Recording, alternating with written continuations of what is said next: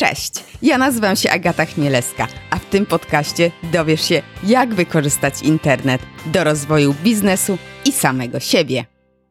Jak osiągnąć sukces w biznesie? Czy na sukces ma wpływ tylko dyscyplina i ambicja? A może, żeby osiągnąć sukces, to trzeba wstawać o piątej i przebiec trzy maratony? No i co wspólnego z sukcesem mają emocje? O sukcesie, inteligencji emocjonalnej i budowaniu pozycji lidera rozmawiam z Tomaszem Gordonem, trenerem biznesu, wykładowcą akademickim i autorem książki Nowa psychologia zarządzania, którą zresztą możesz otrzymać. Podczas naszej rozmowy wychodzimy od czynników wpływających na sukces, w tym genów i właśnie emocji. E, rozmawiamy o inteligencji emocjonalnej, o istotności tego, jak się wysławiamy, a także o zmianach w naszym życiu zawodowym i prywatnym. Tomasz zwraca uwagę na takie istotne elementy naszego bycia, które mogą nas wspierać lub podcinać nam skrzydła. Przesłuchaj podcast do końca, bo na końcu jest mały konkurs, którym wygrać możesz książkę Tomka. Książka ta, Nowa Psychologia Zarządzania, po publikacji szybko osiągnęła status y, bestselleru. Więc, no, chyba jest warta uwagi.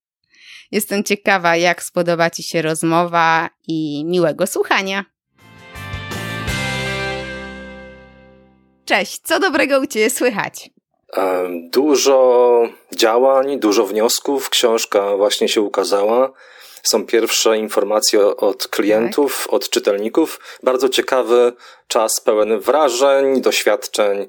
Cieszę ja się też, też na naszą rozmowę. Cieszę, ja przyjemność. E, być obok e, Twojej rozmowy z Dawidem Straszakiem i, i naprawdę bardzo mnie zaciekawiła. Mhm. Też dam e, link w notatkach do tej rozmowy.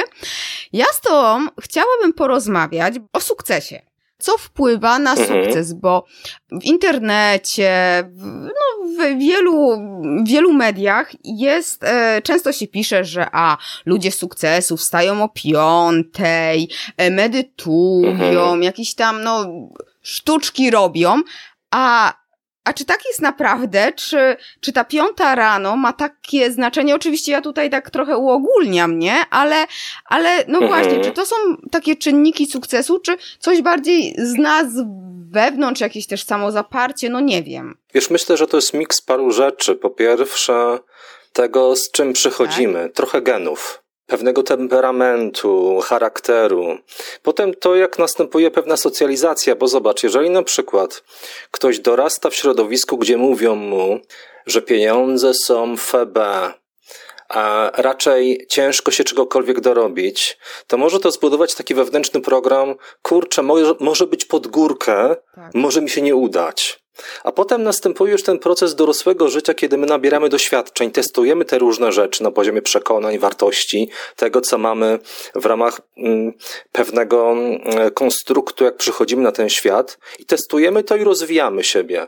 I tam mogą albo włączyć się jakieś sukcesy, albo porażki. I to też jest bardzo, wiesz, zależne od tego, jak my filtrujemy rzeczywistość. Lubię to nazywać albo patrzeniem przez ramę rozwiązania, albo ramy problemu. Większość ludzi, która pracuje w korporacjach, raczej nie dorabia się, raczej nie odważa się na własny biznes, to osoby, które są w ramie tak zwanego problemu. No dobrze, ale czy my to jesteśmy w stanie zmienić? E, genetycznych oczywiście nie. Natomiast, natomiast um, niezależnie jacy jesteśmy, możemy rozwijać się kompetencyjnie i iść w kierunku sukcesu. Na przykład, kiedyś funkcjonował i cały czas funkcjonuje w części środowiska biznesowego i psychologicznego tak. taki mit, że tylko osoby ekstrawertywne, czy głównie osoby ekstrawertywne są predysponowane mm -hmm. do mhm. sukcesu w biznesie. Są doskonałymi handlowcami, menadżerami, występują publicznie, bo mają taką ciągotę do tego, żeby na scenę wskakiwać. Okazuje się, że niekoniecznie najbardziej ekstrawertywne osoby są najbardziej skuteczne w biznesie. Okazuje się, że gdy bada się osobowość ludzi sukcesu, to ci, którzy są najbardziej tak zwani utylitarni, nastawieni na cel, w ramach wystąpień, bycia z drugim człowiekiem, odnoszą najle najlepsze rezultaty, odnoszą największe sukcesy. Czyli niekoniecznie ekstrawersja powoduje, że ktoś je, jest gdzieś tam na tym topie wyników, a wcześniej tak mówiono, tak pisano w książkach, mhm. tak uczono nas. Więc w części e, pewne rzeczy nas modelują do tego, co robimy tu i teraz, ale my możemy bardzo mocno pomagać sobie, żeby odnosić sukces. Moim zdaniem pierwszy krok, żeby to zrobić, mhm. to samoświadomość. Czyli gdzie ty człowieku jesteś? Bo ja wiesz, często pracując z klientami, czy to na szkoleniach, czy na studiach podyplomowych, czy w ramach mentoringu, pierwszy krok to zbadanie, jakie masz zasoby, jakie masz, jakie masz cechy i gdzie chciałbyś być i co możesz zrobić, żeby tam się znaleźć. I oczywiście, to od czego zaczęłaś, piąta rano być może jest istotna. Jeżeli coś ważnego mamy zrobić o tej szóstej, jeżeli mamy przeczytać jakąś ciekawą książkę, zrobić coś dla własnego zdrowia, dla naszego ciała, a, ale niekoniecznie chodzi w biznesie i w skuteczności o to, żeby codziennie wstawać o piątej i codziennie kłaść się o pierwszej, w szczególności dbając o nasze ciało, e, o to, żebyśmy się wysypiali, warto dbać też o tą przestrzeń życia prywatnego. Jasne, jasne, jasne. A introwertywni, ekstrawertywni, no okej, okay. jedni są e, bardziej zamknięci sobie, inni są bardziej tacy e, energiczni, otwarci, e, pokazujący mhm. swoje wnętrze na zewnątrz. Mm, a jak jest z emocjami? W jednym ze swoich artykułów, zresztą u Dawida też rozmawialiście o inteligencji emocjonalnej i czy emocje, w ogóle co to jest inteligencja emocjonalna? Właśnie. Mhm. Inteligencja emocjonalna to taki konstrukt, który składa się z trzech elementów. To zabrzmi naukowo, potem to rozbierzemy na bardziej taki przyswajalny język.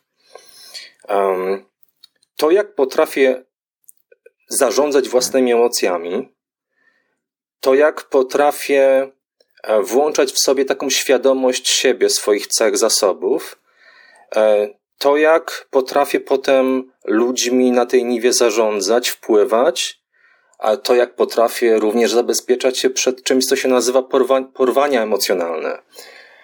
A teraz już jakbyśmy mieli mówić do osoby, gdy, nie wiem, jesteśmy w pubie, pijemy piwo, mhm. rozmawiamy no o tym, właśnie. czym jest inteligencja emocjonalna. Z natury ludzie są emocjonalni i stety, niestety są irracjonalni. Jesteśmy porywani emocjami w życiu prywatnym, zawodowym. Niech rzuci kamieniem osoba, która nigdy nie została porwana emocjami w życiu prywatnym i zawodowym. To się często zdarza. I to jest naturalny nasz konstrukt. My, tak, my tacy jesteśmy. Niestety te nasze porwania kiedyś nas ratowały. Uciekaliśmy przed takim zwierzem, który chciał nas tak. wciągnąć w całości. Stety, niestety teraz, bardziej niestety teraz, często przez emocje, jakieś takie, które nas porywają, gubimy relacje, nasze związki mają problemy, nasze biznesy mają, gdzieś tam doświadczają tąpnięć i osoba inteligentna emocjonalnie to osoba, która jest świadoma tej przestrzeni emocjonalnej w sobie, zauważa ją u innych, potrafi emocje w sobie nazwać, potrafi nimi zarządzać. Na przykład, kiedy jest bardzo trudny okres w życiu zawodowym bądź prywatnym, potrafi tak tymi emocjami zarządzać, że potrafi się wysypiać, e, potrafi poukładać pewne rzeczy, a nie trawi cały czas w sobie te trudne rzeczy, co niestety nie pozwala jej ani poukładać przestrzeni życia prywatnego ani zawodowego. Kiedyś pamiętam, mm, byłem na spotkaniu, jeden z menadżerów powiedział: Tomek, jeden z elementów, który mówi o sukcesie w biznesie, to to, że najbardziej skuteczni menadżerowie kładą się spać, kiedy inni trawią, przetwarzają trudne sytuacje. Wysypiają się, bo jutro jest kolejny ważny dzień. E, ci o mniejszym poziomie inteligencji emocjonalnej rozważają, co ja zrobiłem, co ja zrobiłam, zwolniłam, zwolniłem kogoś, a nieraz po prostu taką decyzję trzeba podjąć. Okej, okay, ale to możemy sobie wyrobić, wykształcić tą inteligencję emocjonalną, czy to jest tak, że, że właśnie my się z nią rodzimy i no i bierzemy co, co dostaliśmy i musimy dalej tak żyć, czy, czy to jakoś można? My się z nią rodzimy, bo jesteśmy konstruktem, jesteśmy istotą, która jest funkcją naszych rodziców i genów. Mm. Człowiek jest społeczny, człowiek jest, im, jest emocjonalny. Potem obserwujemy naszych opiekunów, naszych e, rodziców, opiekunów, ludzi wokół nas i my się uczymy, jak ludzie reagują na nasze emocje i jak my możemy na ich emocje reagować. Potem następują jakieś interakcje społeczne, kiedy dorastamy, i te, ta uważność nasza i to zarządzanie się często pogłębia. Jest jeden problem. Od kilku, kilkunastu lat zauważamy bardzo mocny spadek poziomu inteligencji emocjonalnej, w szczególności aktualnego pokolenia, które wchodzi na rynek pracy. Mówi się, że to wszystko, co też teraz nam pomaga w kontakcie, czyli internet, powoduje, że niestety ludzie e, deformują swoje relacje i nie potrafią budować takich e, prorozwojowych kontaktów społecznych, które wzmacniają inteligencję emocjonalną. Co to może powodować? No to są już trudne i smutne informacje. Polacy po naszych zachodnich sąsiadach, po Niemcach, mają największy poziom samobójstw osób poniżej 18 roku życia. E, osoby, które teraz wchodzą na rynek pracy, są bardzo labilne emocjonalnie. Im może być ciężej konsekwentnie dążyć do, do pewnych celów i nimi się zupełnie inaczej zarządza. Mówią o tym menadżerowie. Więc to ogromne wyzwanie przed menadżerami, przed rodzicami, no i ogromne wyzwanie też na barkach tych poszczególnych osób, które są z tego pokolenia, tak zwanego pokolenia połączonych, które chociażby jest opisane w książce iGen. Mhm, ale co wpływa na to, że oni są tacy labilni emocjonalnie i, e, i czy to też przekreśla ich szanse na jakiś sukces? No chyba nie, nie czeka nas jakaś takie, wiesz, że, że wszyscy będziemy na tym samym poziomie. Ja nie chcę gdzieś tam bić mocno wydzwony tego, że czeka nas katastrofa. Mhm. Natomiast są pewne fakty, które mówią, że to społeczeństwo, że, że to pokolenie jest mm, bardziej miękkie wewnętrznie, na poziomie pewnej determinacji, e, takiego odkształcania się, kiedy są trudności, ale potem powracania do tego kształtu w miarę stabilnej samooceny. Mhm. A co na to wpływa?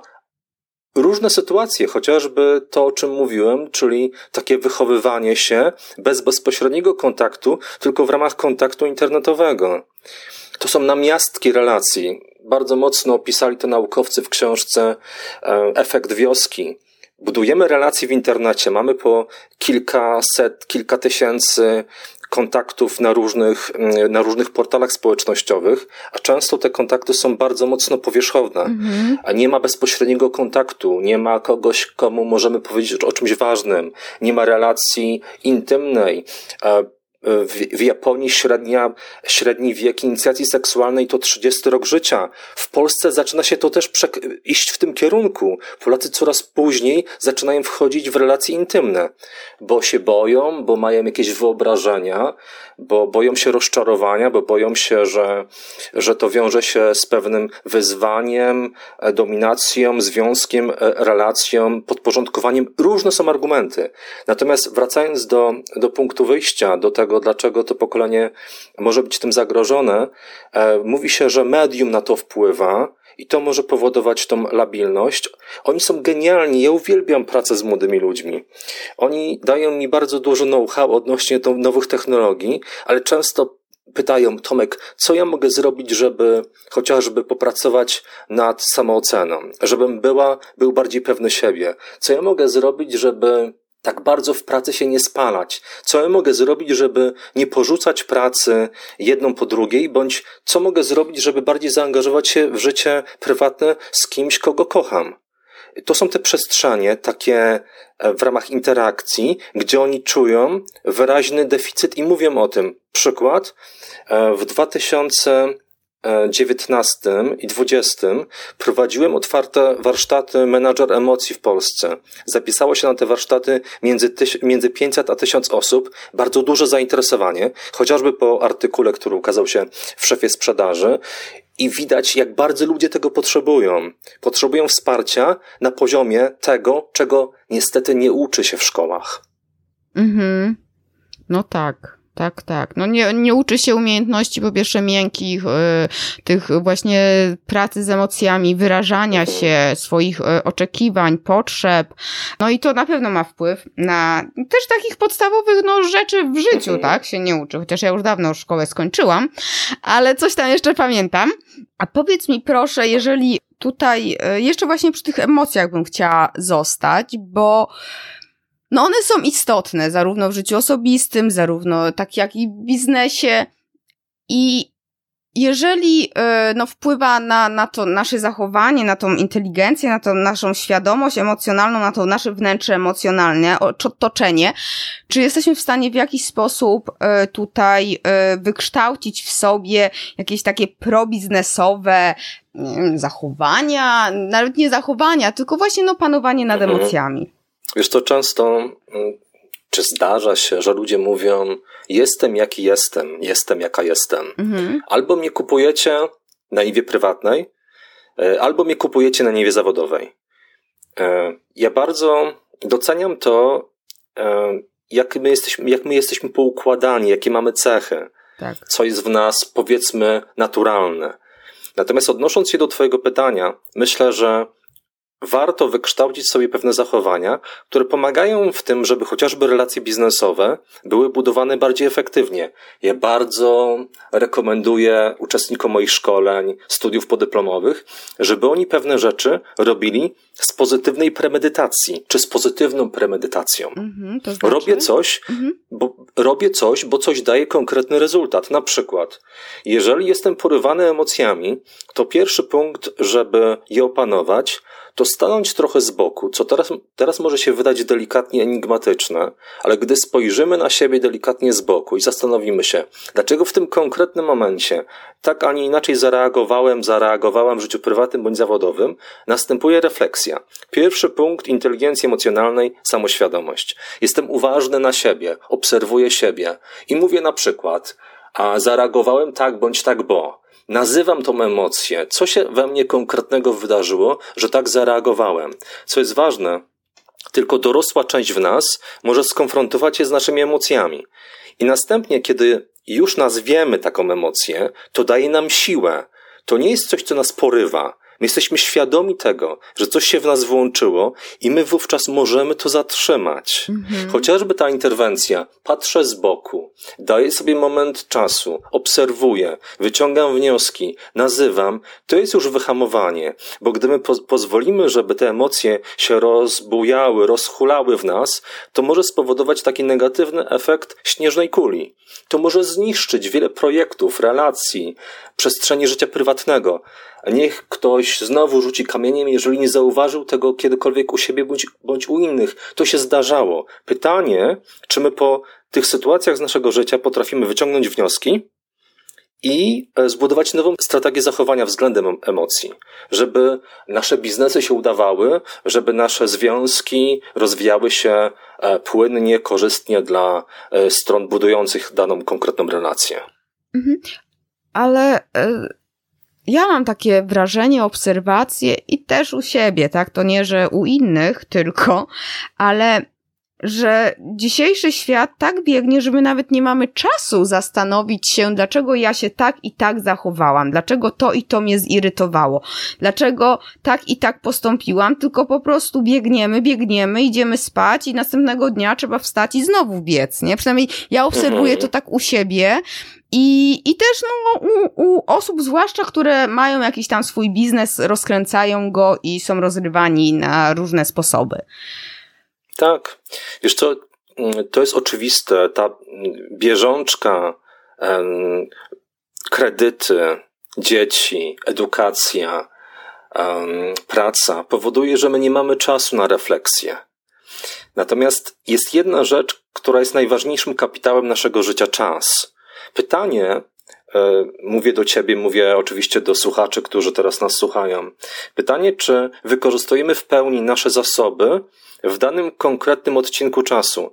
Tylko zatrzymanie pozwala na pewną refleksję.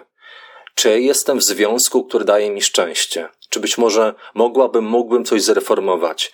Czy ja zawodowo rozwijam się w odpowiedni sposób, Czy być może, jak nie włączę refleksji, będę w tym takim biegu przez najbliższy rok, pięć, dekadę, dwie, domykając trochę swoją karierę zawodową bez testowania siebie w nowym miejscu, w nowym biznesie, tylko zatrzymanie i refleksja może dać możliwość tego, że cokolwiek zmienimy. Dlatego tak bardzo ważne są takie momenty, kiedy coś się dzieje źle. E, psychologia naz nazywa to pozytywną dezintegracją. Mhm. Coś się rozwala, nasze ciało boli, związek pada, kto, ktoś nas zwalnia, albo my odchodzimy z hukiem. Te takie trudne momenty często są informacją zmień coś. I wówczas, kiedy my spojrzymy na to pozytywnie i się przyjrzymy temu, jakie można wyciągnąć wnioski, co ja mogłabym, mógł być, mógłbym robić inaczej, jak mógłbym, mogłabym kierować swoimi emocjami inaczej, być może wzmocnić siebie na poziomie pewnych kompetencji, żeby bardziej efektywnie budować relacje bądź mm, wchodzić w nowe przyszłe biznesy. Jeżeli nie będzie takiej refleksji po takiej sytuacji, to najpewniej produkujemy sobie powtarzanie pewnych wzorców negatywnych, no i być może problemy finansowe, być może pro problemy zdrowotne. Tak. E, I tu jeszcze mm, odnośnie tego, co powiedziałeś, że no mówimy, jestem jaki jestem, no i taki już jestem, ale to chyba też trochę z motywacją też ma może mieć dużo wspólnego, dlatego że też często słyszę, a bo nie mam takiej motywacji, a bo ja jestem niezmotywowana. I mhm. tutaj też chyba to ma jakiś wpływ i na ten, i ten nasze podejście, to nastawienie i też na nasze emocje, ale także to ten sukces, czy my go e, odniesiemy i w życiu osobistym, i prywatnym, no nie? Mhm. Motywacja jest kluczowa, w szczególności e, ta wewnętrzna nasza. Psychologia to od dekad udowadnia, że zewnętrzna motywacja może być efektywna, ale jest krótkookresowa. Jeżeli mamy jakiś go, gorliwy wewnętrzny cel, to my często go realizujemy, ale tutaj też jest bardzo ważna rzecz.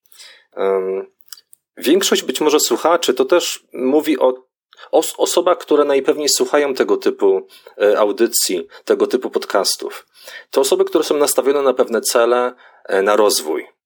I najczęściej takie osoby efektywnie włączają się motywacyjnie, kiedy myślą sobie o pewnych celach prywatnych i zawodowych. Wtedy włącza się ogień, włącza się zaangażowanie. Natomiast często takim ciekawym spotkaniem dla tych osób, refleksją i nieraz zaskoczeniem jest to, że większość ludzi, kiedy jednak słyszy cele, progres, zmiana, reaguje oporem, boi się. Ludzie boją się zmian, mhm. ludzie łakną bezpieczeństwa. I tak naprawdę większość ludzi, to może być zaskoczeniem dla słuchaczy, nie ruszy, nie ruszy się z miejsca do momentu, kiedy nie poczuje bólu bólu, który może nastąpić, kiedy stracą status quo, miejsce, w którym są w danym momencie. Mhm. Więc to też jest konkretne też wyzwanie dla menadżerów. Jeżeli będziemy opowiadali lud ludziom o celach, o wyzwaniach, to najczęściej powoduje to wycofanie, strach. Dopiero kiedy powiemy, czy włączymy taką przestrzeń, świadomość u ludzi, że jeżeli nie ruszą się z miejsca, mogą stracić to, co tak z wielkim pietyzmem chronią, dopiero wtedy oni mogą włączyć jakiekolwiek zaangażowanie. Czyli tak, motywacja jest kluczowa. My bardzo często e, próbujemy jako menadżerowie, jako rodzice włączać ją odnośnie dzieci czy pracowników, ale często jest tak, że im bardziej my kogoś motywujemy, tym bardziej następuje proces demotywacji. Mhm. W psychologii jest zjawisko tak zwanej reaktancji, to znaczy im bardziej naciskamy na kogoś, tym ktoś bardziej staje okoniem. Stąd też chociażby w przestrzeni sprzedażowej, jak najpewniej część słuchaczy wie, bardzo modne są narzędzia sandlerowskie, mhm. które trochę zniechęcają klienta do zakupu. Panie Jacku, ja nie jestem pewny, czy pan w pełni jest gotowy do wejścia w to rozwiązanie. Klienci z pana branży, kiedy słyszą o możliwościach, efektach, aż płoną z pożądania. Nie widzę tego u pana. Być może pan nie jest w pełni gotowy. A wtedy klient mówi, ale jak to nie jestem gotowy? Chcę posłuchać. Więc często jest tak, że w życiu prywatnym i zawodowym, gdy kogoś za bardzo naciskamy, to powoduje tu, to u dziewczyny, u faceta w relacji prywatnej takie przeświadczenie. kurczę, desperacja, o co chodzi? To nie ma sensu. Włącza się ostrzegawcze światło, tak. a w biznesie włącza to on za bardzo chce, za bardzo mną manipuluje. Ja powinienem chronić się przed być może toksyczną osobowością bądź przed pewnym planem, który nie jest dobry dla mnie. Tak, tak, tak, tak. Ale to też jest tak, że e, jak my jako menadżerowie próbujemy motywować kogoś e, i odbija, odbijamy się od ściany, to też nasza wewnętrzna motywacja spada i to tak się troszeczkę kółeczko za, zamyka, to nie? Że, że to jest, może być utrudnione. Bo, bo no. Dlatego, tak, tak, dlatego menadżerowie powinni bardzo mocno dbać o e, swoją wewnętrzną, stabilną samoocenę. A jednocześnie bardzo Was zachęcam, słuchacze, do tego, żeby nie iść na skróty. To znaczy, my często, kiedy coś robimy, kiedy coś się nie udaje, typowy mechanizm psychologiczny. Oceniamy negatywnie osobę po drugiej stronie, która czegoś nie zrobiła. I nazywamy go e, głupek, e, niezaangażowany, niekompetentny, etc. Oceniamy go personalnie. Tak. A kiedy zaczynamy myśleć o sobie, to pięknie się, siebie czyścimy i mówimy, to z powodu kontekstu, sytuacji, wpływu, to całkowicie nie zależy ode mnie. Czyści mnie to całkowicie od wpływu, chroni mnie. Ja bardzo um, polecam osobom, które chciałyby rozwijać się kompetencyjnie, jako przedsiębiorcy, menadżerowie, specjaliści w jakiejś branży, żeby z odwagą konfrontowali się z tym, co się wywraca i żeby głównie szukali w sobie.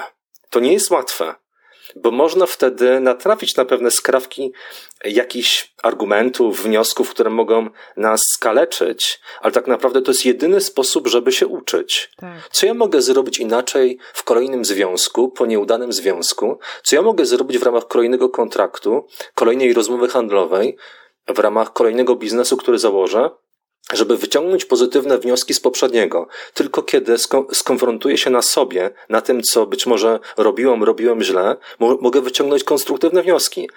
Niestety jest tak, że w naturalny sposób my mówimy, a biznes nie udał mi się, bo trafiłem na takich, a innych ludzi, a współpracownik mnie oszukał. Tak. Albo coś się wydarzyło w gospodarce i to upadło. Tak, różne sytuacje dzieją się. Biznes najczęściej fluktuuje, jeżeli chodzi o, o wyniki. Raz jest gorzej, raz jest lepiej. Natomiast bez dwóch zdań, jeżeli my się skonfrontujemy z tym w taki odważny, rozumny sposób, co ja mogłabym, mógłbym zmienić w życiu prywatnym, zawodowym, po doświadczeniach z przeszłości, wtedy następuje progres. Bez tego dezerteruje, dezerterujemy. Nie ma nauki. Tak, no bo to boli po, ponownie musimy przeżyć ten, ten, ten ból, który spowodował, że, że coś się nie udało, nie? Przypominanie mhm. sobie, rozgrzebywanie tego, no to tak samo to boli. A to, no, zwłaszcza w jakiś, w kryzysie, tak, albo w sytuacjach stresowych, których jest ogrom i w życiu, i, i w biznesie, no to faktycznie jest niezbędne. Mówi się, żeby się uczyć na błędach innych, no ale też na swoich. Tak, wiesz co, ja bardzo lubię taką książkę. Część być może słuchaczy również ty się z nią swego czasu spotkała. Potęga teraźniejszości. Mhm, tak. Tam jest bardzo taka, myślę, ważna myśl, która może pomagać ludziom w życiu prywatnym i zawodowym. Kiedy jest bardzo, bardzo dobrze, biznesowo, prywatnie, przygotuj się, że za moment nastąpi tąpnięcie. Naturalny etap fluktuacji i pewnej cykliczności w naszym życiu. Ale kiedy jesteś w totalnym dole prywatnym, zawodowym, to jeżeli wyciągniesz z tego etapu wnioski, to może być bardzo, bardzo dobrze. To nie jest tak, że jesteś tam i będziesz tam na kolejne dni, tygodnie, miesiące, lata. To bardzo zależy od, nas od naszej woli i od tego, czy my wyciągniemy konstruktywne wnioski cykliczność jest naturalna. Pytanie, co my robimy z, z tą cyklicznością na niwie zawodowej i prywatnej? Czy my się jej poddajemy? Czy wyciągamy racjonalne, dorosłe wnioski? Mhm. Ale no, pewnie znajdą się osoby, które powiedzą, no tak, ale cały czas myśleć o tym, jeżeli jak jest dobrze, myśleć o tym, że, że stanie się źle, no to nie, ja, ja chcę cieszyć się życiem, żyć tu i teraz i y, to jest chyba też taka właśnie troszeczkę ucieczka, ślepa uliczka, no bo są tak zwani hedoniści, mhm. nie? Spontan i w ogóle tu i tak. teraz, jolo. Ech hedonizm e, psychologicznie jest dobrym podejściem. Lepiej brać, brać więcej przyjemności mm -hmm. niż przykrości. Natomiast um, Freud kiedyś powiedział, że człowiek dąży do przyjemności. Tak, my lubimy ją przeżywać, ale w dużej mierze ludzie uciekają od przykrości. Robią coś, żeby się zabezpieczyć przed tym, że za moment coś się wywróci. Więc mądry biznesmen, właściciel firmy, kiedy jest bardzo, bardzo dobrze, przygotowuje się, że za moment pewnie pojawią się e, jakieś wilczki, które zaczną go podgryzać, konkurencja. Być może warto wejść w nową przestrzeń, być może bardziej online'ową. A kiedy jest dobrze w związku, warto założyć to, że być może za moment, w naturalny sposób, ten związek straci pewną dynamikę. Często następuje to po dwóch, trzech latach, ale kiedy my wiemy o tym, mamy, mamy świadomość tego, to nas to po pierwsze nie zaskakuje, a po drugie możemy włączyć jakąś strategię urozmaicenia w życiu prywatnym, czy konkretnej strategii, która zabezpieczy nas przed tym, że na przykład jakaś e, branża naszego zaangażowania nie jest zdywersyfikowana i może w ramach jednego dnia upaść. Znam parę biznesów zbudowanych na Facebooku i te, mm, te podmioty straciły w różny, w różny sposób te swoje miejsca, gdzie działali i się biznes skończył z dnia na mhm. dzień. Więc zarówno e, tylko i wyłącznie wchodzenie e, w online, e, tylko i wyłącznie, bądź tylko i wyłącznie w offline, może być ryzykowne. Być może warto, a nawet nie być może, warto to łączyć i dywersyfikować. Tak. I tutaj, yy, i to nawet nie tylko online i offline, a, a różne właśnie, czy to branże, no w zależności od biznesu jak najbardziej. Ale to też jest chyba troszeczkę taka potrzeba znalezienia w sobie odwagi, właśnie testowania czegoś, czego nie wiemy, chęci uczenia się i dostosowywania do mhm. zmian, y, które zachodzą na świecie, tak? No bo 10 lat temu, no jak cię nie było w internecie, to tam spoko, nie? Teraz jak cię nie ma w internecie, no to już tak trochę trudniej.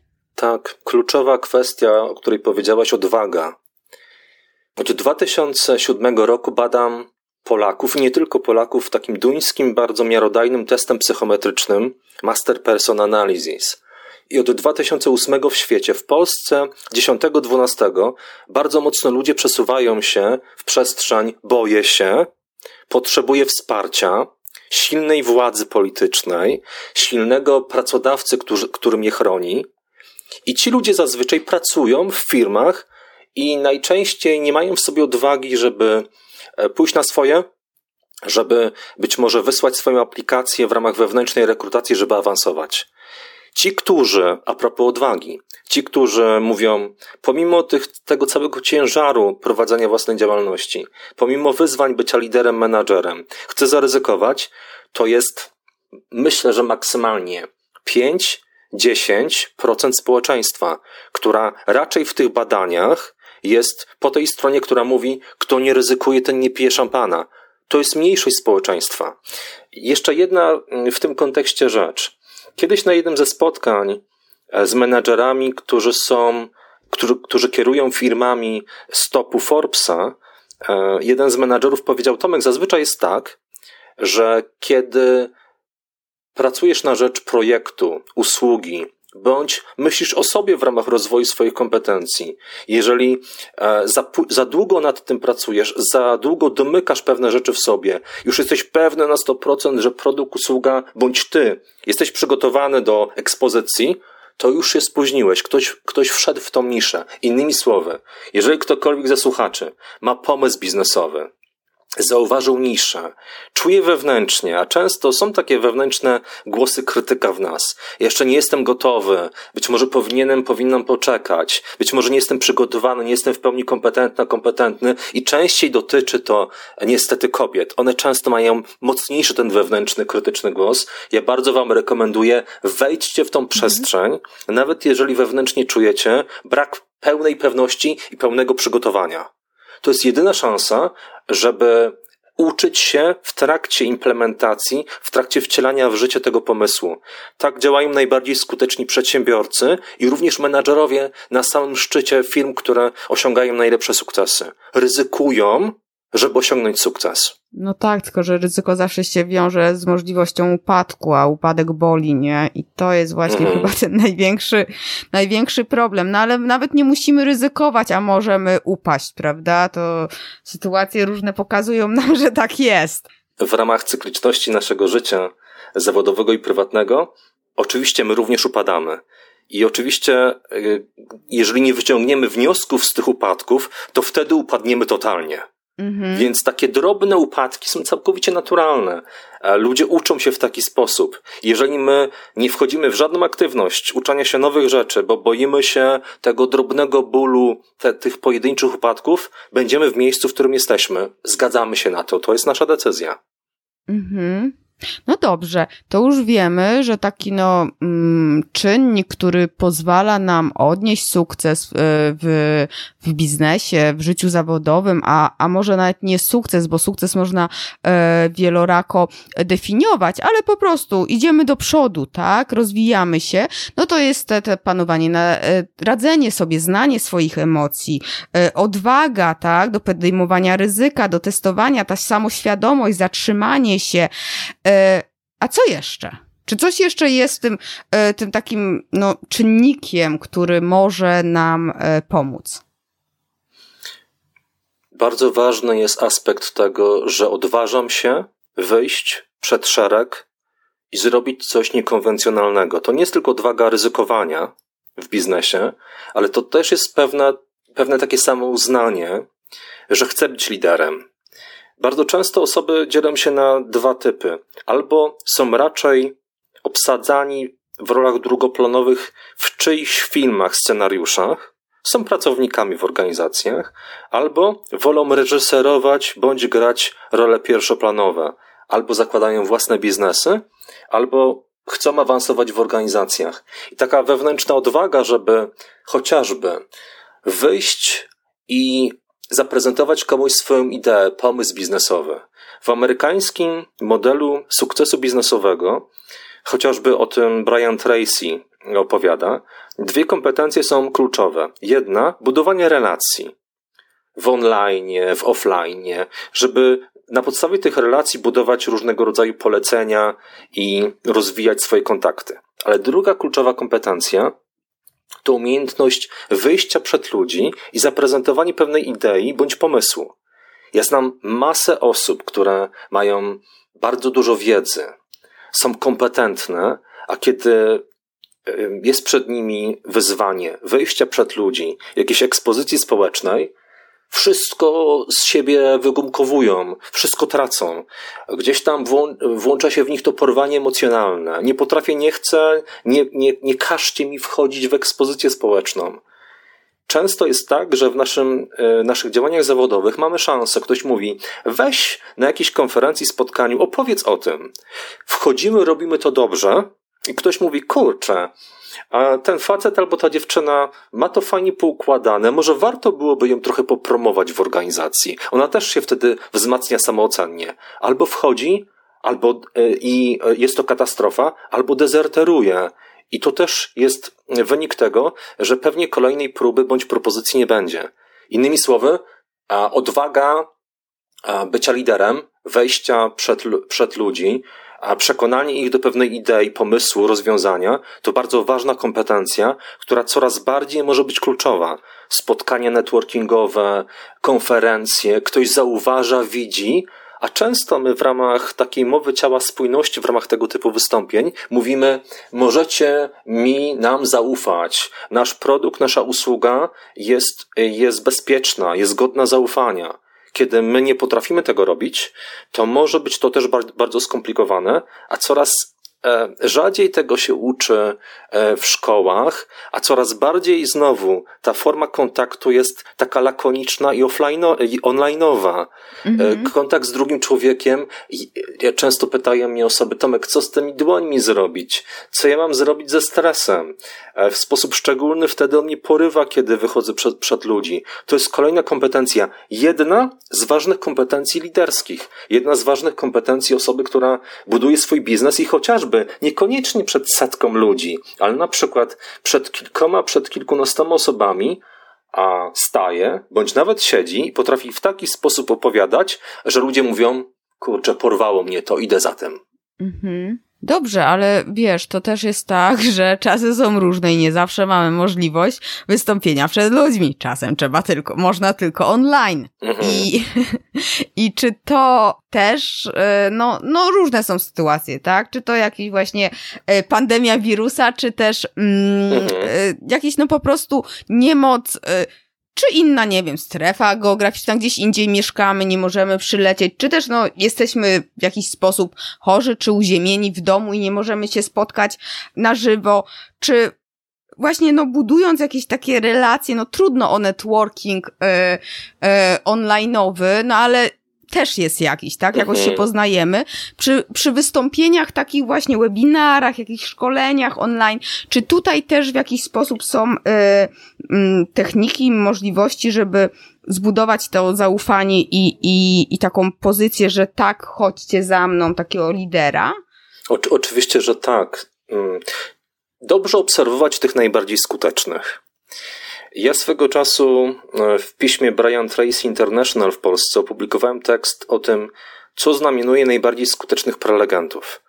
To są rzeczy, które można zauważyć, można się tego nauczyć i można to potem trenować. Chociażby drobna rzecz. Najczęściej jest tak, że osoby niepewne siebie, które raczej nie wejdą efektywnie w rolę lidera, a nawet jeżeli będą miały tą rolę w organizacji, to mogą nie zbudować swojej pewności w ramach takiego odbioru przez innych, e, tego jak mówią do, do innych w ramach wystąpień, kiedy, uwaga, to może zabrzmieć dość dziwnie, kiedy mówimy i pod koniec zdania, po, po, postaram się tak powiedzieć, nawet e, pomimo tego, że tak nie mówię, ale, ale spróbuję to zademonstrować. Jeżeli pod koniec zdań fraza delikatnie idzie do góry, kieruje się do góry, Mhm. to często my mówimy jak dzieci i pytamy innych o zdanie, nie jesteśmy pewni. Ale kiedy się wsłuchasz w ludzi wokół siebie, również menadżerów, właścicieli firm, specjalistów, być może również gdy nagrasz siebie, możesz zauważyć, że frazy pod siebie w sensie mówię do słuchaczy. Zdania mogą być kierowane do góry. Często tak mówimy, kiedy e, jest w nas duży poziom emocji, kiedy e, mówimy szybko, kiedy jesteśmy porwani emocjonalnie i często mówi to słuchaczom, kurczę, coś jest niespójnego, ja nie do końca jej bądź jemu wierzę. A być może warto się przyjrzeć tej propozycji, bo ona nie ma jakichś fundamentów wartych wejścia w to rozwiązanie. A zupełnie inaczej jest, kiedy prelegent, albo mając to, albo ucząc się tego, kieruje zdania Teraz znowu po, pokażę Wam, jak to może wyglądać, ale tak naprawdę to też możecie zauważyć w ramach tego, jak mówię, w ramach całego tego spotkania i, i, i rozmowy.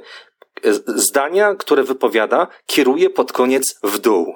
Kiedy kierujemy zdania pod koniec w dół, to wtedy dajemy taki wykrzyknik, mówimy to ma fundament, jestem pewny. Najczęściej mówią tak osoby, które są mhm. stabilne, spokojne, zarządzają emocjami i mówią, możesz zaufać mi w rozwiązanie, propozycję, którą tobie przekazuję. Więc zobaczcie, e, zobacz Agato, to może być w dużej mierze element samej artykulacji. Mhm. A gdy teraz, wiedząc o tym, odpalicie sobie a, jakieś nagrania swoje, bądź jakieś, bądź zaczniecie obserwować ludzi wokół siebie, większość ludzi w trudnych sytuacjach stresowych zaczyna frazować do góry. Mówi, e, sam, sami siebie pytają, czy ja mam rację, czy to, co mówię, ma sens. Oczywiście jest masa innych rzeczy z wystąpień e, publicznych, chociażby ludzie biznesu robią coś, co kiedyś chyba prezydent Jefferson powiedział, e, że E, ludzi biznesu i polityki najbardziej skutecznych znamenuje to, że w ramach jednego zdania potrafią powiedzieć to, na co inni potrzebują całego elaboratu. Konkretność, klarowność znamienuje osoby sukcesu. One nie trwonią czasu, bo czas jest naj, naj, najważniejszym kapitałem. Potrafią powiedzieć w ramach jednego zdania to, na co inni poświęcają całe dwu, trzygodzinne spotkanie. Tak, no konkret, konkret i yy, i jasność komunikatu też są bardzo ważne, ale ciekawe z tym z zakończeniem zdania. Na bank teraz będę obserwowała sama siebie, jak, jak, jak mówię, bo to jest ciekawe, naprawdę, kurczę. Ale to jest, widzisz, Agata, samoświadomość. Ja też kiedyś, um, jak większość najpewniej słuchaczy, zacząłem to obserwować, kiedy się o tym dowiedziałem i zauważałem, że faktycznie, kiedy jest jakiś element emocjonalny, to moje frazowanie jest raczej do góry, Teraz pozwalam sobie w ramach takiej samoświadomości i też pozytywnej samokontroli, żeby nie włączać tego do komunikacji, bo po co? To utrudnia percepowanie, przyjmowanie informacji przez słuchaczy. To jest niepotrzebne.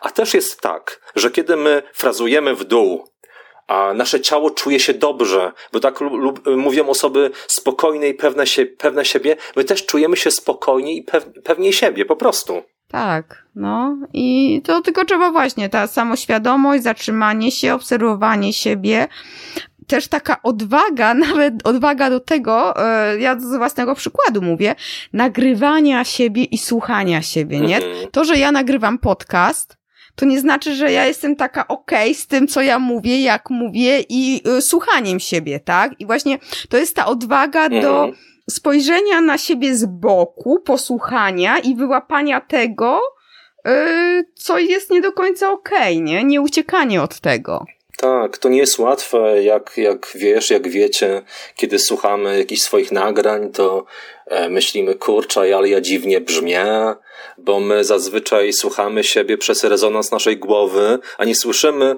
siebie tak, jak słyszą nas e, tak. osoby wokół nas. Tak samo jest często ze zdjęciami czy z nagraniem wideo. My, my, widzimy siebie w odbiciu lustrzanym, które jest trochę inne od zdjęcia bądź nagrania wideo. Ale bardzo zachęcam, to, e, tak jak powiedziałaś, to nie jest zawsze łatwe. To nieraz bywa bolesne, ale jest bardzo prorozwojowe, żeby przysiąść i powiedzieć, kurczę, co ja mogłabym, mógłbym zmienić, żeby coś uskutecznić. Przykład. Prowadzę warsztaty dla jednego z największych banków w Polsce i jedna z pań menadżer z samego topu wychodzi na sam środek i zaczyna w trakcie wystąpienia kręcić prawą nogą, stopą. E, tak jakby trochę twista tańczyła. Odtworzyliśmy nagranie, no mówi, Tomek, ja ni, ni, nic nie, nie słyszałam, co ja mówiłam, tylko widziałam tę moją cholerną nogę. Ale być może każde z nas miało bądź ma taką właśnie e, cholerną nogę, czyli coś, co powtarzamy, coś, co odwraca uwagę innych od tego, co jest clue, podstawą naszego komunikatu. Być może warto to zmienić, a nie dojść do wniosku: jestem jaka jestem, jestem jaki jestem, niech mnie kochają albo e, niech mnie nie przyjmują. Tak. Tak, no to właśnie to też ta odwaga znowu się e, pojawia, bo odwaga do, do zmiany siebie, jeżeli jest coś nie tak i, i też to odwaga do obserwowania siebie i poświęcenia czasu na, na e, szukanie pro, prostszych rozwiązań nawet, bo często i gęsto my też właśnie walczymy przed zmianą, a nie wiemy, że boimy się zmiany, uciekamy przed nią, a, a czasem ta zmiana jest e, lepsza dla nas. A powiedz mi jeszcze, bo mm, wyszła twoja nowa książka. Mhm. O y, psychologii zarządzania i ona jest skierowana y, głównie tylko do liderów, czy też, czy też tak dla tam jest dużo motywacji, o mhm. inteligencji emocjonalnej, czy no pracownicy, tak, nie szczebel menedżerski, liderski, dyrektorski, też może coś y, dla siebie stamtąd wziąć i, i właśnie wykorzystać do tego, żeby zrobić ten krok albo kilka kroków do przodu. Nowa psychologia zarządzania, e, czyli moja książka, mm, jest przede wszystkim dla osób, które chciałyby na początku efektywniej zarządzać sobą. Bo jak powiedział swego czasu Kowej, autor siedmiu nawyków skutecznego działania, jeżeli my nie zaczniemy zwycię- zwyciężać prywatnie wewnątrz nas, to nie nastąpi zwycięstwo publiczne w ramach liderowania, zarządzania, wychodzenia, wystąpień publicznych, motywowania, etc. Więc ta książka na początku pokazuje, jak ty człowieku, niezależnie czy zarządzasz, chciałbyś zarządzać, czy nie robisz tego, ale chciałbyś bardziej zarządzać sobą i swoimi emocjami, zasobami, sukcesem, rozwojem, pokazuje, jak to zrobić. Następnie książka opisuje tak zwanych siedem nawyków coachingowego zarządzania, które są opisem tego, jak działają najbardziej skuteczne osoby, jak można się temu przyjrzeć i to wykorzystać. Są tam również ćwiczenia, które pozwalają przejść od stanu nie wiem, nie potrafię do mam świadomość, używam, a na koniec przedstawiam e, metodę motywacyjno-korygującą. Jest to metoda, która pozwala efektywnie włączać motywację, ale również korygować pewnymi negatywnymi sytuacjami w życiu zawodowym i prywatnym. Chociażby w ramach pracy z tym pokoleniem, które teraz wchodzi na rynek pracy, które ma takie, a nie inne podejście do konsekwencji, determinacji, ale również może być użyteczne to narzędzie do rozmowy a, z najbliższymi w taki delikatny sposób, z dziećmi. To może być również ciekawe narzędzie dla nauczycieli, a nie tylko dla menadżerów czy dla dyrektorów. Mhm.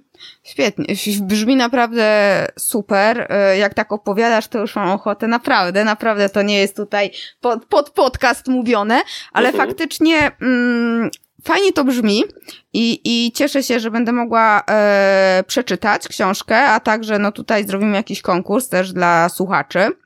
E, więc Właśnie, powiedziałeś słowo coaching, to tutaj jak mówiłeś. Y, w Polsce coaching to tak ma, y, często jest źle kojarzone z mhm. takimi mowami motywacyjnymi, troszeczkę takimi tu i teraz możesz wszystko. Y, co oznacza to coaching, bo jestem świadoma tego, że o takim coachingu nie mówiłeś.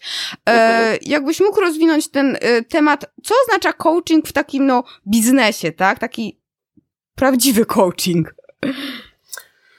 Um, moja książka powstała z takiego zaczynu, z artykułu, który ukazał się już jakiś czas temu w jednym z pism takich branżowych w Polsce. Tytuł tego artykułu Dlaczego coaching nie działa? To nie było w nawiasie. Um, ja od lat przyglądam się temu zjawisku, uczę menadżerów używania narzędzi coachingowych, jednocześnie, podobnie jak, te, jak pewnie duża część słuchaczy, na niektóre wykwity tak zwanego środowiska coachingowego reaguje e, dużym oporem i sceptycyzmem. Dokładnie. Więc to rozwiązanie, które jest w tej książce, mm, jest wynikiem e, też pewnej ważnej obserwacji, która niedawno się ujawniła, jeżeli chodzi o badanie kluczowych kompetencji menedżerskich. W Polsce to zbadano parę lat temu ale najnowsze badania, które ukazały się e, w amerykańskim Google, wskazały, że najważniejsza kompetencja menedżerska, zdaniem menadżerów i pracowników, która pozwala rozwijać się zespołom projektowym, e, ludzkim, to właśnie umiejętności coachingowe, które posiada menadżer. To znaczy, zauważa zasoby, potrafi budować cele w ramach celu indywidualnego pracownika, pozwala mu wzrastać. Pytaniami buduje taką przestrzeń do tego, żeby on był kreatywny, żeby był innowacyjny, żeby on mógł stawać się wewnętrznie, um, wewnętrznie zarządzany i odpowiedzialny. To jest dla mnie coaching. Ja w ramach tej książki nie chciałbym, żeby czytelnicy tej książki stali się kolejnymi coachami. W mm. szczególności nie chciałbym, żeby stali się coachami motywacyjnymi, ale chciałbym, żeby przyglądali się pewnym narzędziom coachingowym, które mogą być bardzo użyteczne, chociażby są używane skutecznie w Google, żeby móc włączyć je jako kolejny element do takiej przestrzeni kompetencji, które, które dana osoba posiada i żeby też wygumkować negatywne, negatywne postrzeganie coachingu, jak wiesz, Agato, jak najpewniej również wiedzą słuchacze. Ludzie byli coachowani, czuli się bardzo z tym niedobrze, nie lubią coachingu. menadżerowie byli do tego przymuszani, nie, nie, nie czuli kompetencji, potrzeby, chcieliby się z tego wypisać. I tak naprawdę to była taka, takie, taka kwadratura koła. E, narzędzia, które są w tej książce, mają pomóc im skutecznie wzmacniać motywację, włączać ją w ramach tej wewnętrznej motywacji w pracowniku, ale jednocześnie, co jest bardzo ważne, nie, nie tylko warto motywować, bo rodzice o tym wiedzą, skuteczni menadżerowie też mają tego świadomość, że skuteczny rodzic i menadżer na pierwszym etapie wzmacnia ja to nazywam sponsoruje, zauważa dobre rzeczy, ale na pewnym etapie, kiedy zauważa, że dziecko, wychowanek bądź pracownik zbacza z dobrej dla siebie ścieżki, ścieżki, która jest dla niego istotna, to naprowadza na nią. Stąd też rozmowa nazywa się motywacyjno-korygująca. Nie tylko mówię, motywuję, ale na pewnym etapie w ramach dorosłej decyzji naprowadzam, bo wiem, że to jest dobre dla finalnie pracownika, wychowanka, klienta, Okej, okay, okej. Okay. No dobrze, że to tutaj e, rozwinąłeś, dlatego że faktycznie ten coaching, no pamiętam miałam kiedyś taką sytuację, że e, rozmawiałam z kolegą i się pokłóciliśmy właśnie o to, bo ja, ja mówiłam właśnie o takim po prostu, no, no rozsądnym e, tego znaczenia podejściu, a, a on właśnie było takie niezrozumienie i, i mm, Właśnie to, dlaczego w ogóle, czy ty wiesz to słowo, dlaczego ma takie mm, negatywne konotacje i jest takie, no mi, mimo, że no dobrze robi, a jednak jest często mylone z mówcami motywacyjnymi? Wiesz to na początku to pojęcie było bardzo czyste i bardzo użyteczne. Pamiętam początki coachingu. Mhm. To było skoncentrowanie na drugim człowieku i pomoc mu, żeby przede wszystkim na poziomie postawy, motywacji, poukładania i takiej świadomości zasobów, pewnych rzeczy do zmiany, mógł efektywnie realizować dobre dla siebie cele. Mhm. Potem e, niestety było tak, że e, z racji tego przymuszania nieraz menadżerów do włączania pewnych procesów, przez to, że ludzie byli nieraz klientami wewnętrznego coachingu i czuli się z tym bardzo źle. Pamiętam, jedna z rozmów obserwuje menadżer, wraca z coachingu, za moment wraca jego pracownica po tym coachingu i ona faktycznie, to nie jest tylko i wyłącznie jakaś inklinacja do, do fabuły, ona ciągnęła nos po podłodze, tak była zdemotywowana. Ja się nie dziwię, że po takich sytuacjach ludzie mówią, coaching trzeba zdelegalizować. I ostatnia rzecz kiedy pojawiają się, ja nie chcę ujmować też roli, bo oni też mają konkretnych klientów. Niektórzy ludzie potrzebują tego typu usług, ale są też mówcy motywacyjni, którzy mówią zawsze wszystko można, mhm. co jest zasady nieprawdziwe, bo ja też wychodząc z nauki, wykładając na uczelniach w kraju, często mówię moim klientom i słuchaczom, że kiedy zauważacie u kogokolwiek wielki kwantyfikator, zawsze wszystko, wszędzie, oznacza to, że ktoś, wa, wa, ktoś chce was zmanipulować. To jest nieprawdziwe. Małe kwantyfikatory nieraz można, nie każdy, to jest prawda naukowa. Wielkie zazwyczaj mówią o manipulacji. Tak, to jest prawda, dokładnie. Dobrze, ja Ci ślicznie dziękuję za rozmowę. Dziękuję też za, za możliwość e, przeczytania książki i też podzielenia się nią ze słuchaczami. Oczywiście podlinkuję do Ciebie i, i też do miejsc, gdzie ewentualnie ktoś jak będzie chciał dopytać, to, to będzie mógł się z Tobą skontaktować. I co? I wszystkiego dobrego, dalszych sukcesów, kolejnych książek, no i dużo zdrowia. Dzięki. Agato, bardzo dziękuję. Jestem bardzo ciekaw informacji od Ciebie po lekturze. E, też jestem ciekaw informacji zwrotnej po lekturze książki od innych osób. E, dziękuję za zaproszenie i pięknego dnia życzę. Dzięki, hej. Ja jestem zahipnotyzowana tą rozmową. Emocje to coś, nad czym pracuję od dawna. Uczę się je rozpoznawać, ich słuchać. No i wiedziałam trochę o tym, że nasze zachowanie i to, co w nas siedzi, wpływa na nasze sukcesy e, czy porażki. Teraz mam to poukładane w głowie i jeszcze lepiej wiem, jak z tymi emocjami rozmawiać. Mm, a jakie ty masz przemyślenia? E, umiesz rozpoznawać swoje emocje i je kontrolować? No i kontrolować, no i pozytywnie kształtować. A co motywuje Ciebie do pracy nad sobą w drodze do mniejszych lub większych sukcesów i osiągania swoich celów, bo e, sukces to jest takie słowo takie mocne, no nie? A, a sukcesy mogą być takimi małymi sukcesikami. Więc Podziel się tutaj swoimi przemyśleniami odnośnie emocji, odnośnie tego, co cię motywuje, jak dążysz do osiągania swoich celów. Możesz zostawić komentarz właśnie na stronie achmieleska.com łamany na 65 bądź też wysłać odpowiedź mailem na adres hejmałpaachmielewska.com.